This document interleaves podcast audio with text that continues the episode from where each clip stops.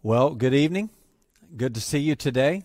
Uh, we are uh, looking forward to our time tonight in Job. I uh, just want to mention a couple of things before we do get started tonight. I know uh, you and me and many of us, all of us, have been uh, highly anticipating being able to return to gathering together. And uh, we had targeted this Sunday, the 17th, as our potential start date.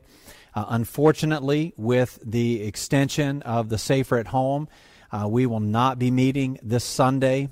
Uh, we do have a target date uh, of the 31st of this month, and so uh, we'll have some more information coming out here in the next week or so, but we will not be meeting this Sunday uh, on the 17th, and so I just want to make sure that we get that information out. We are eagerly anticipating that date, and we're praying about uh, you know, where and when and how all of that would look. And so uh, we're excited about that time that we're going to have together. Uh, but unfortunately, it will not be this Sunday. Uh, well, we are continuing our study in Job, and so tonight we are in uh, Job. Uh, will actually be in Undone Part 6. And so, uh, if you will, join me in prayer as we get started, and then we'll jump into Job tonight and see what God has in store for us. Let's pray. God, we bow before you tonight. And uh, God, we just want to uh, declare our love for you. God, we are so grateful uh, for the things that you do and how you provide for us. And Lord, how you direct us. And uh, Lord, how you reveal yourself to us. And God, we thank you that you've revealed yourself through your word. And uh, God, even though Job is the oldest book in the Bible, uh, God is still as relevant today as it ever has been. And so tonight, Lord, we pray that you would give us wisdom, clarity, discernment to hear from you. Uh, God, to have eyes to see and ears to hear what it is that you'd have for us to hear, and uh, that you would speak to us, Lord. Most of all, God, that your Spirit would use what you say to transform us into who you want us to be. And so, Lord, would you be with us tonight? Would you speak to us in Jesus' name? Amen. Amen. Well, as I said, we are in uh, Job, and so we're continuing our study. Now, for the last several weeks, we've talked about the beginning parts of Job, and Pastor Tony got us started uh, as he discussed the first part, a couple chapters of Job, and the conversations that took place uh, in the heavens about uh, the devil coming to God the Father and asking for permission. And so we've walked this journey with Job and all of the things that he's been through. And then in chapter 5, we were introduced uh, around chapter 5 to Job's friends. And so Job's friends come in, and we see this period of silence. And then uh, all of a sudden, Job's friends began to start talking, and they talked for many chapters. And so tonight we're going to look at a couple of things related to that. You see, for the majority of the last 20 chapters, we've seen a litany of theological dissertations from Job's friends. They've got everything figured out. They know exactly what Job needs to do. They have God pinned down to an art, and they know exactly how God should act, and exactly what God should do, and exactly how we should relate in uh, relation to that.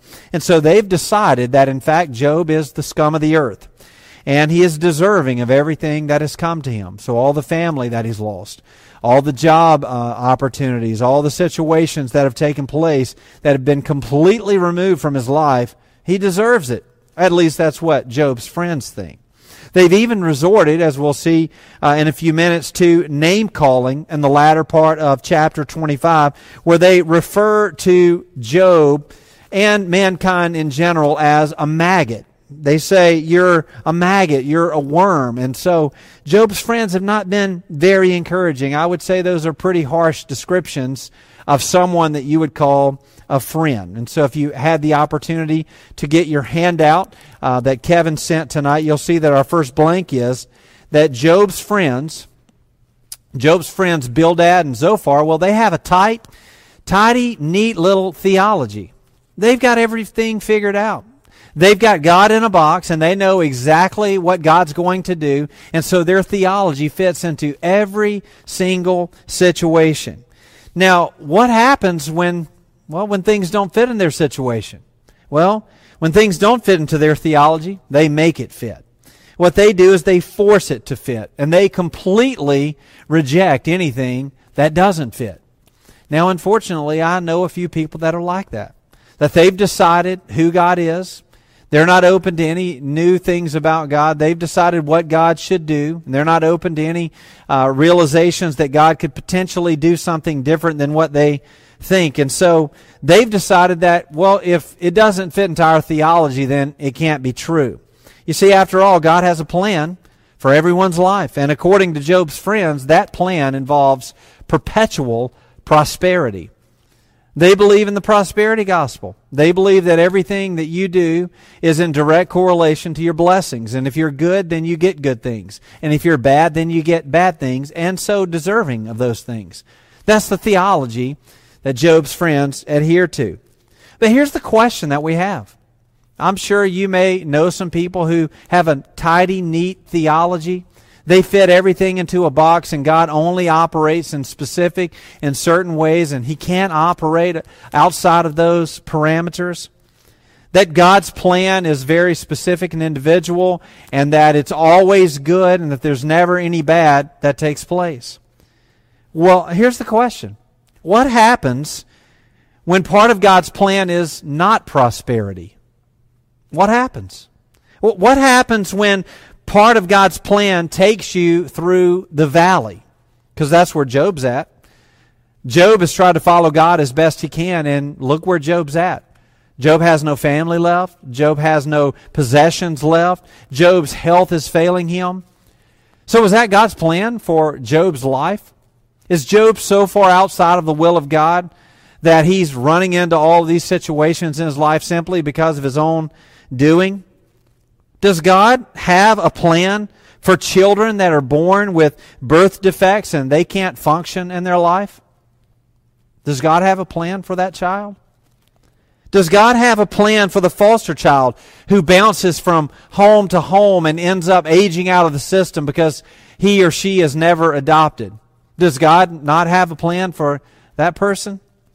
Does God have does God not have a plan when tragedy befalls someone? You see, when we, when we talk about God's plan and when God's plan doesn't fit into what we think it should fit into, that's where we as humans, we run into a, problem. We run into an issue and we have to decide if we're willing to be open to what God is trying to show us or completely reject it and try to force it to fit into the box that we have created theologically. After all, we as humans, we're in control, right? At least that's what we think. We've got it all figured out. And, you know, if we don't have it all figured out, well, then what we'll do is we'll make it fit into what we've already figured out. There's a saying by R.C. Sproul that says, You don't have to give up your intellect to trust the Bible, but you have to give up your pride. You see, when we try to fit God into a box, most of the time it doesn't work. The Bible says that God's thoughts are so much higher than our thoughts, that His ways are so much higher than our ways. And so when we try to confine God, like Job's friends do here, into saying, here is the only way that God can operate, we are limiting what God can do. And there are no limits to the God that we serve. You see, the proof that the theological system of Job's friends, the comforters, if you will, that Job had, the proof that their system is bankrupt is precisely proven by the fact that it has no power to save. After all over 20 chapters of Job's friends coming to him and saying all the things that they said, and you, if you get a chance, you can go back and read chapters 5 through 26. And you'll see all the things that they say. Nowhere is Job's response, that was very helpful. Thank you for telling me that. That is encouraging me. That's helping me to lean into God during this moment. That's helping me to walk when I don't have the power to walk on my own. Nowhere. You don't see Job make those comments in any of those 21 chapters. The reason for that is human religion and philosophy has never had the power to save, and it never will. So, whatever we think God should do, whatever uh, ways that we think God should act, and when God doesn't act in those ways, it doesn't mean that He's wrong. It means that we're wrong. Because God is limitless. God is omnipotent. God is all powerful. God's all knowing. God can do absolutely anything and everything that He chooses to do. We're limited by the capacity of our minds, which I would suggest is very limited. You see, Job's friends, they've got it all figured out.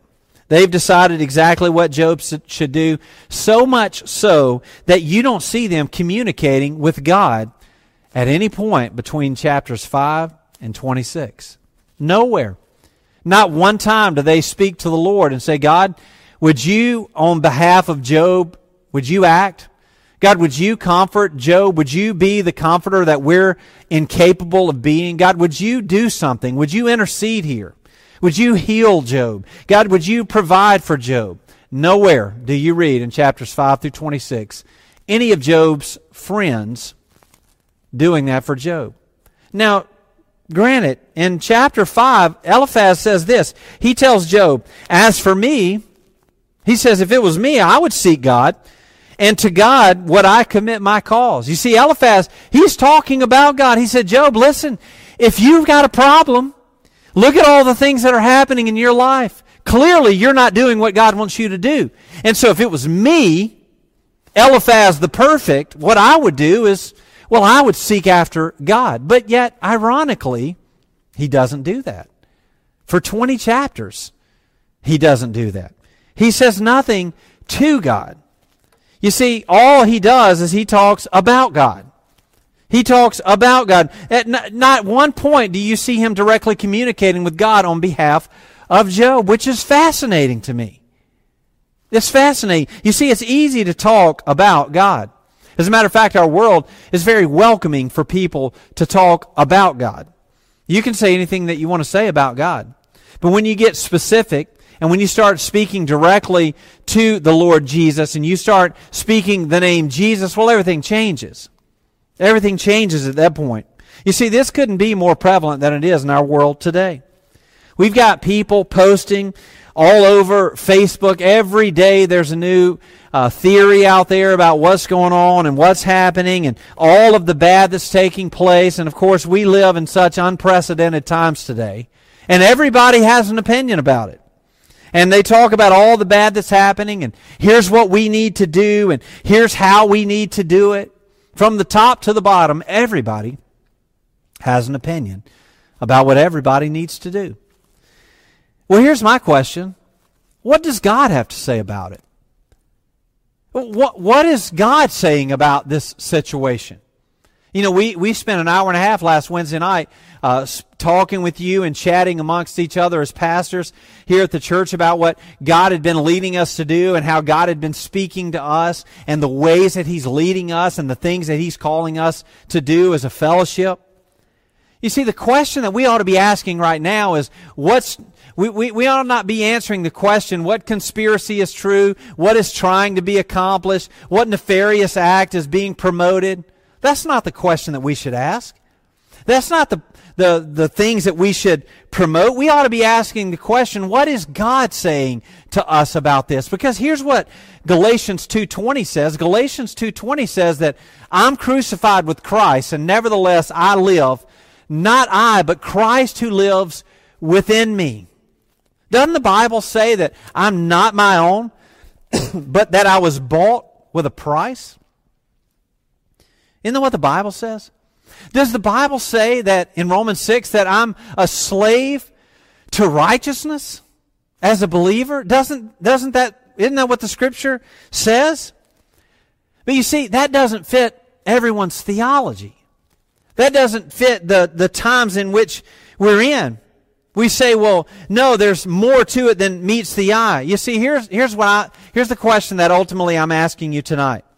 How many people are advocating for churches to open today? How many prayer rallies have you been invited to?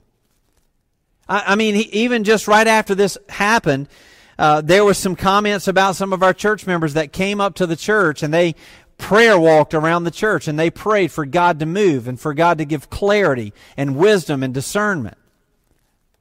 Where are those rallies at?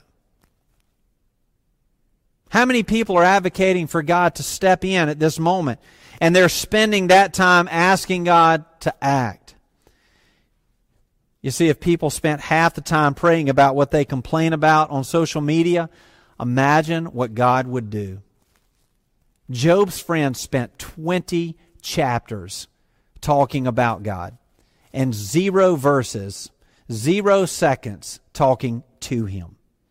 And so Job, Job confronts them. And so we're going to pick up tonight in Job chapter 26, and we're going to look at verses 1 through 4 here to get started. Here's what Job says Job answered them and said, How have you helped him who has no power? Job said, Oh, I'm sorry, Eliphaz, Zophar. I, I, I was unaware of how much power you possessed.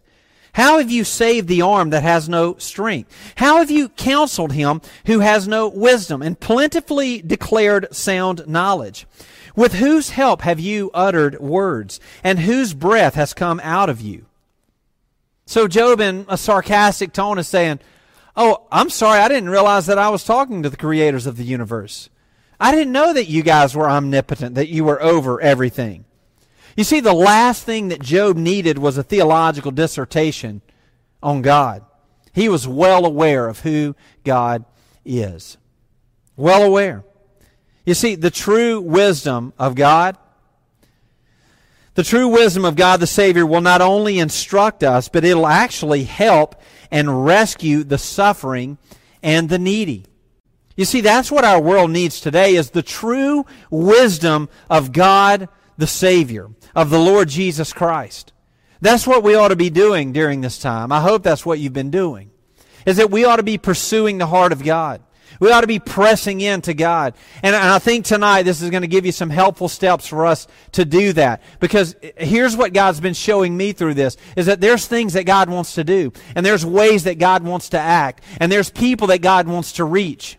And we've got to stop focusing on what's right before us and we've got to start looking out to what God is doing. We've got to see beyond the temporary and we've got to start seeing the eternal. And so Job says, listen, God's the only one that has true wisdom. And so how does Job respond in this moment? After 20 chapters of a barrage of insults, ending with Job, you're a maggot and a worm.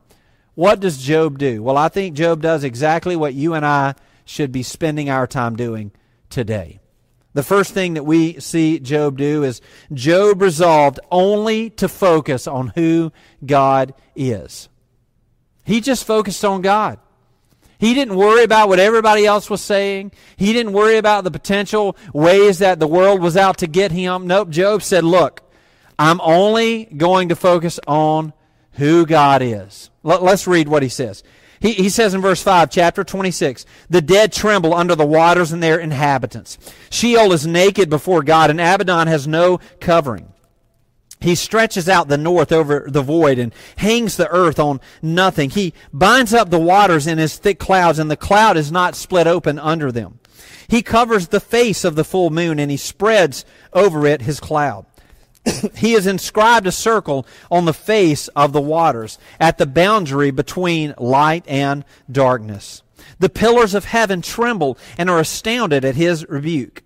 By his power he stilled the sea. By his understanding he shattered Rahab. By his wind the heavens were made fair. His hand pierced the fleeing serpent. Behold, these are but the outskirts of his ways.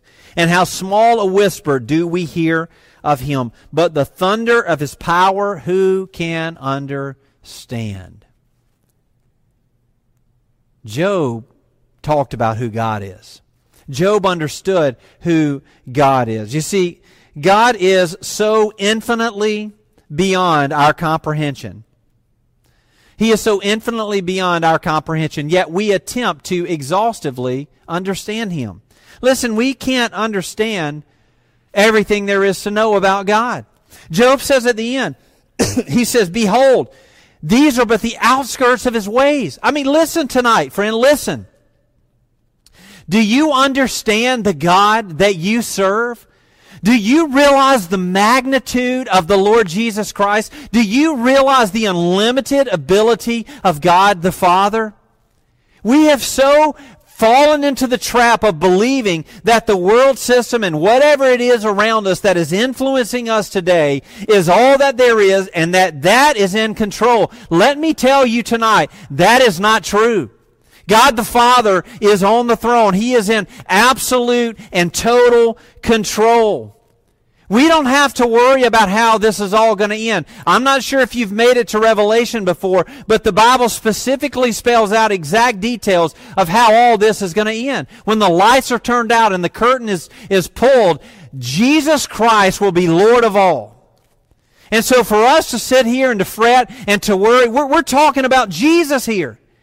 We're talking about the King of Kings and the Lord of Lords. We're talking about the Alpha and the Omega, the beginning and the end. We're talking about the God of Jacob, the God of Israel, the God of David, the God of the apostles, the creator uh, of all that there is. He is the first and the last. The Bible says that He is above all. And yet we sit here and we fret and we worry about the circumstances that are taking place in our life. Listen, Things are bad in a lot of different ways. And Job specifically understands a lot of what people are going through today because he not only went through it, he went through it all. And yet Job says, I don't even understand even the slightest outskirts of who God is. Is that the God that you believe in? Is that the God that you serve? Is that the God that you place your faith in so that every day, regardless of the circumstances, you're going to walk in confidence that He is in control? Tonight, can I remind you that we need to focus on who God is? Job said, in spite of everything that I've been through, I still know who's got my back. And that's God. You see, God is so above our comprehension. Listen, it's okay not to have everything figured out. It's okay not to understand. This is what I do. When I'm unsure of the things that I'm being told, if they're true or not, I go back to what I know is true. And that's the Word of God. And so, what, can I encourage you tonight? Go back to what you know is true. Don't chase rabbits on what might be true, what may partially be true. Don't allow fact check for social media to tell you what is true. Focus on what you absolutely know to be truth the Word of God. The Bible says in John 17, 17, sanctify them by your Word. Your Word is truth. Focus on who God is in this moment.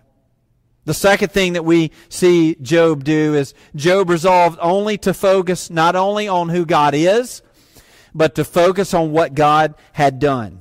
Listen to what he says. Job again took up his discourse. And this is what he said. Job 29. Job said, Oh, that I were as the months of old, as in the days when God watched over me, when his lamp shone upon my head, and by his light I walked through darkness, as I was in my prime, when the friendship of, of God was upon my tent, when the Almighty was yet with me, when my children were all around me, when my steps were washed with butter, and the rock poured out for me streams of oil. In Job chapter 29, Job began to think about the things that God had done. Can I remind you tonight that the things that God had done for Job is the same things that God is doing for you right now? Uh, let's think about it. Here's the things that we see that God did for Job. The first thing that we see God did is that God was Job's guardian. God was Job's guardian. Job says that you've, wa- you've watched over me, that you've taken care of me in the months of old, as in the days that God watched over me when his lamp shone upon my head. If you're a believer tonight, do you know that God is doing the exact same thing for you tonight? That as a child of God, He is watching over you as a good father, that His lamp is shining upon your head and upon my head. So to Job and to us, God is the guardian. God is also the guide. He says, When the lamp shone upon my head, and by his light I walked through darkness. He walked through darkness because God was his guide. How are we going to navigate the waters of uncertainty today? How are we going to make it through the nefarious things that may be taking place today? We're going to follow God. We're going to focus on what God's done. We're going to focus on who God is, and we're going to allow the truths of Scripture to guide us to where God wants us to be. So not only was God the guardian for Job, not only was God the guide for Job, we also see that God was a friend of Job. He was a friend. He says, as in, I was in my prime when the friendship of God was upon my tent. I love that song, The Goodness of God. Almost every morning that I wake up, that song is on my heart. And I think about what that song communicates. I've known you as a father, and I've known you as a friend. And I have lived in the goodness of God. We can all say that.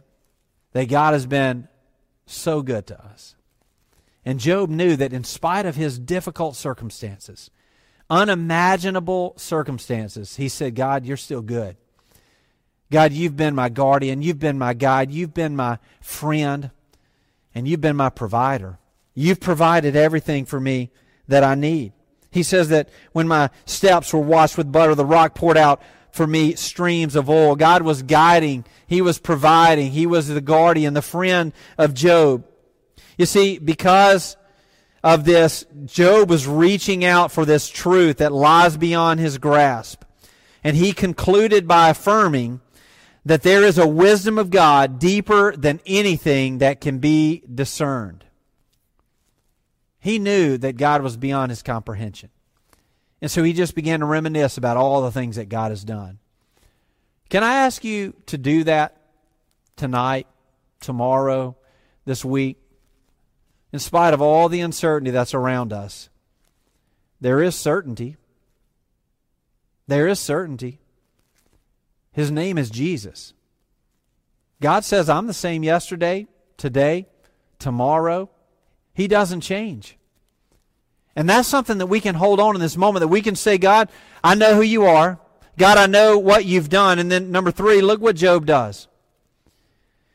He turns inward to root out any remaining sin that is preventing him from seeing and hearing from God directly. A couple of weeks ago, I talked about hearing the voice of God. And so you can go back and listen. I believe it was undone four about hearing from God and listening to God and what God is telling us during this moment.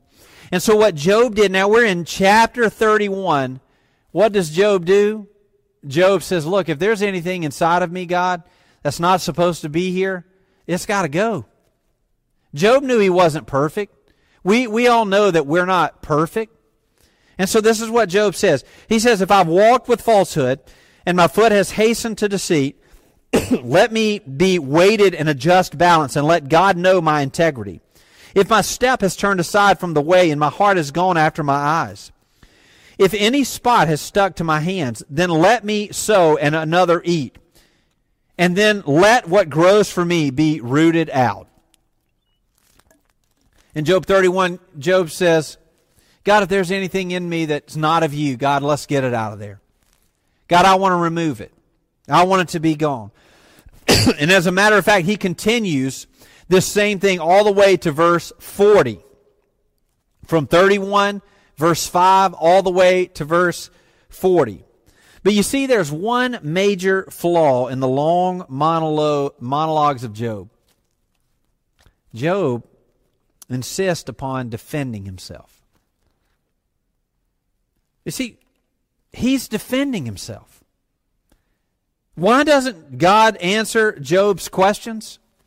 Job asked that question in chapter 28 God, why are you not listening? Why does it seem like you don't hear me?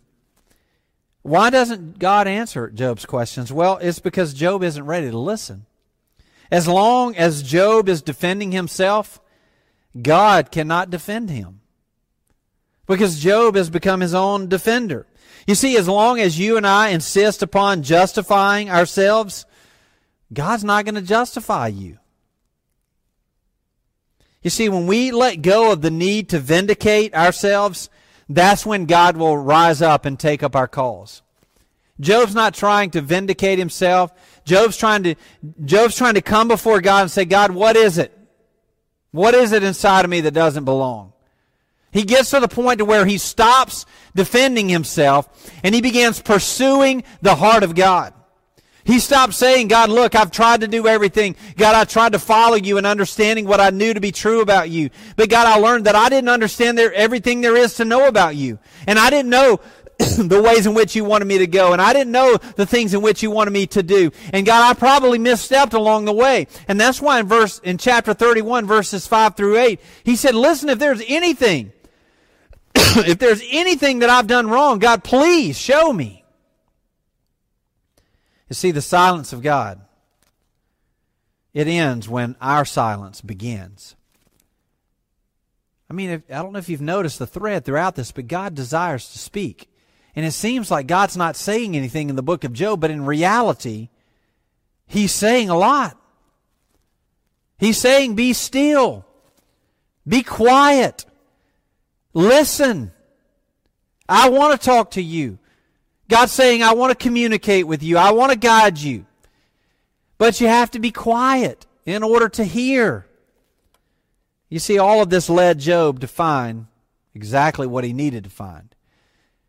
Job found everything that you and I need to find. Job found wisdom. That's what we need in our world today is we need believers acting very wisely that are making decisions, that are saying things that honor the Lord Jesus and that are discerned from scripture that are wise, that pursue the things that God pursues. You see, wisdom is the hardest treasure of all to find, but yet it's the most valuable. So, why is our world full of deceit, so much evil, so much strife and enmity in our world? Well, the answer to that question is very simple. It's because there's very little wisdom in our world today. Well, there's people who think they know everything. There's people who think they have figured have figured everything out, just like Zophar and Bildad. But when things happen that they don't understand or that don't fit in their theolo- theological, tidy, neat little box, well, what happens then? There's not much wisdom in our world today. You see, wisdom, with wisdom, God built the universe, and He did so according to His own blueprint. Wisdom's the fundamental underlying order according to which the universe is constructed. We might imagine that the book of Job is primarily about arguments, philosophies, or debates between Job and his friends, but it's not.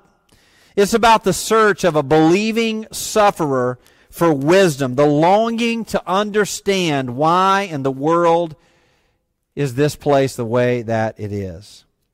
You see, we're not told the location of wisdom, but our eyes are directed to the one alone who knows where wisdom is, for he has set it in place, and therefore he understands the way.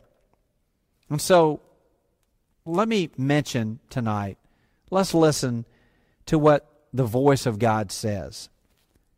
We see in Job 28 28, for the first time in the book of Job, God speaks directly to Job. He speaks to a human.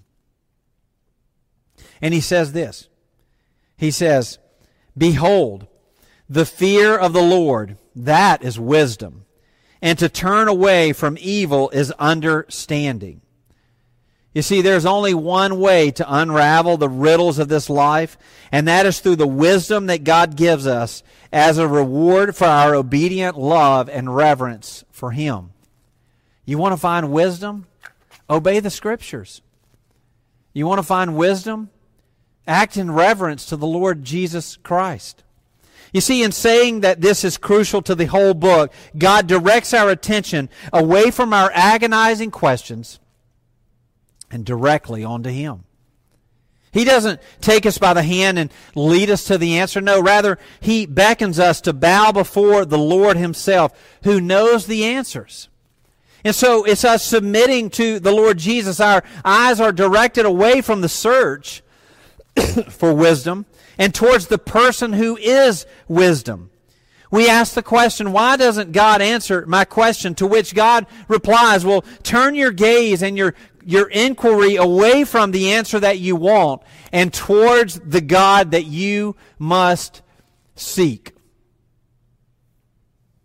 You see, if you want to live in a world in this world as a wise person, a man or a woman of understanding? Well, for us to find wisdom, we've got to seek the Lord. You see, we've got to stop seeking wisdom and we've got to seek the Lord Jesus. Just as Job did. Job said, Well, God, I'm going to focus on who you are. God, I'm going to focus on what you've done. And God, I'm going to bow before you in surrender and lordship and acknowledge that there is sin inside of me. And if there's anything inside of me, God, that is preventing you from accomplishing what you want to accomplish in my life, God, I confess that and I repent that right now in this moment. You see, Job was looking for questions. Ultimately, Job was actually seeking wisdom. And Job found wisdom when Job stopped looking for answers and started looking to God. And so tonight, can I encourage you that God is greater than our theology? He's greater than what you and I can fathom about Him. He's greater, absolutely, thankfully, greater than what we can understand and what we could imagine. Listen, in January, February, none of us would sit and say, hey, here's what's going to happen in the next three months. Nobody. And I can't tell you what's going to happen in the next three months. I don't know what July looks like. I don't know what August looks like. What about 2021 or 2025? I don't know the answers to those questions. And I don't need to know the answer to those questions. I just need to be content in following the one who's in control of all of those questions. I think our questions would be much more answered just like they were for Job when we stop looking to being right all the time and knowing every possible angle of everything that's out there and simply concluding and deciding and committing to simply be crucified with Christ and allow Him to live through us for His glory because that's what you and I were created for. I love you. I, am glad we had our time tonight. I hope this was helpful. I want to encourage you to pray through this, what it is that God is speaking to you about through this tonight, and how you can use it to honor Him and to glorify Him. Let's pray together and we'll close. God, we thank you for the book of Job. And God, we thank you for the reality that we're often reminded of is that we do not have everything figured out, but you do. God, we rest in the almighty arms of the Savior. God, we put our trust and our confidence in the fact that you're in total control. God, that from the very beginning you navigated history with the Israelites. God, through the course of humanity, you have dictated every single thing that's happened. And today is no different. So, God, I pray that you would just simply remind us of who you are. That we would focus on, God, what you have done and Lord, we would focus on being who you want us to be. God, would you do what only you can do? Lord, would we would you allow us to look back on this moment a month, 6 months, 2 years from now and continually be in awe of how you used it for your glory. In Jesus name. Amen. All right, I love you. I hope you have a fantastic rest of the week. We look forward to seeing your smiling, amazing faces soon. Uh, but until next time, take care. Have a great week.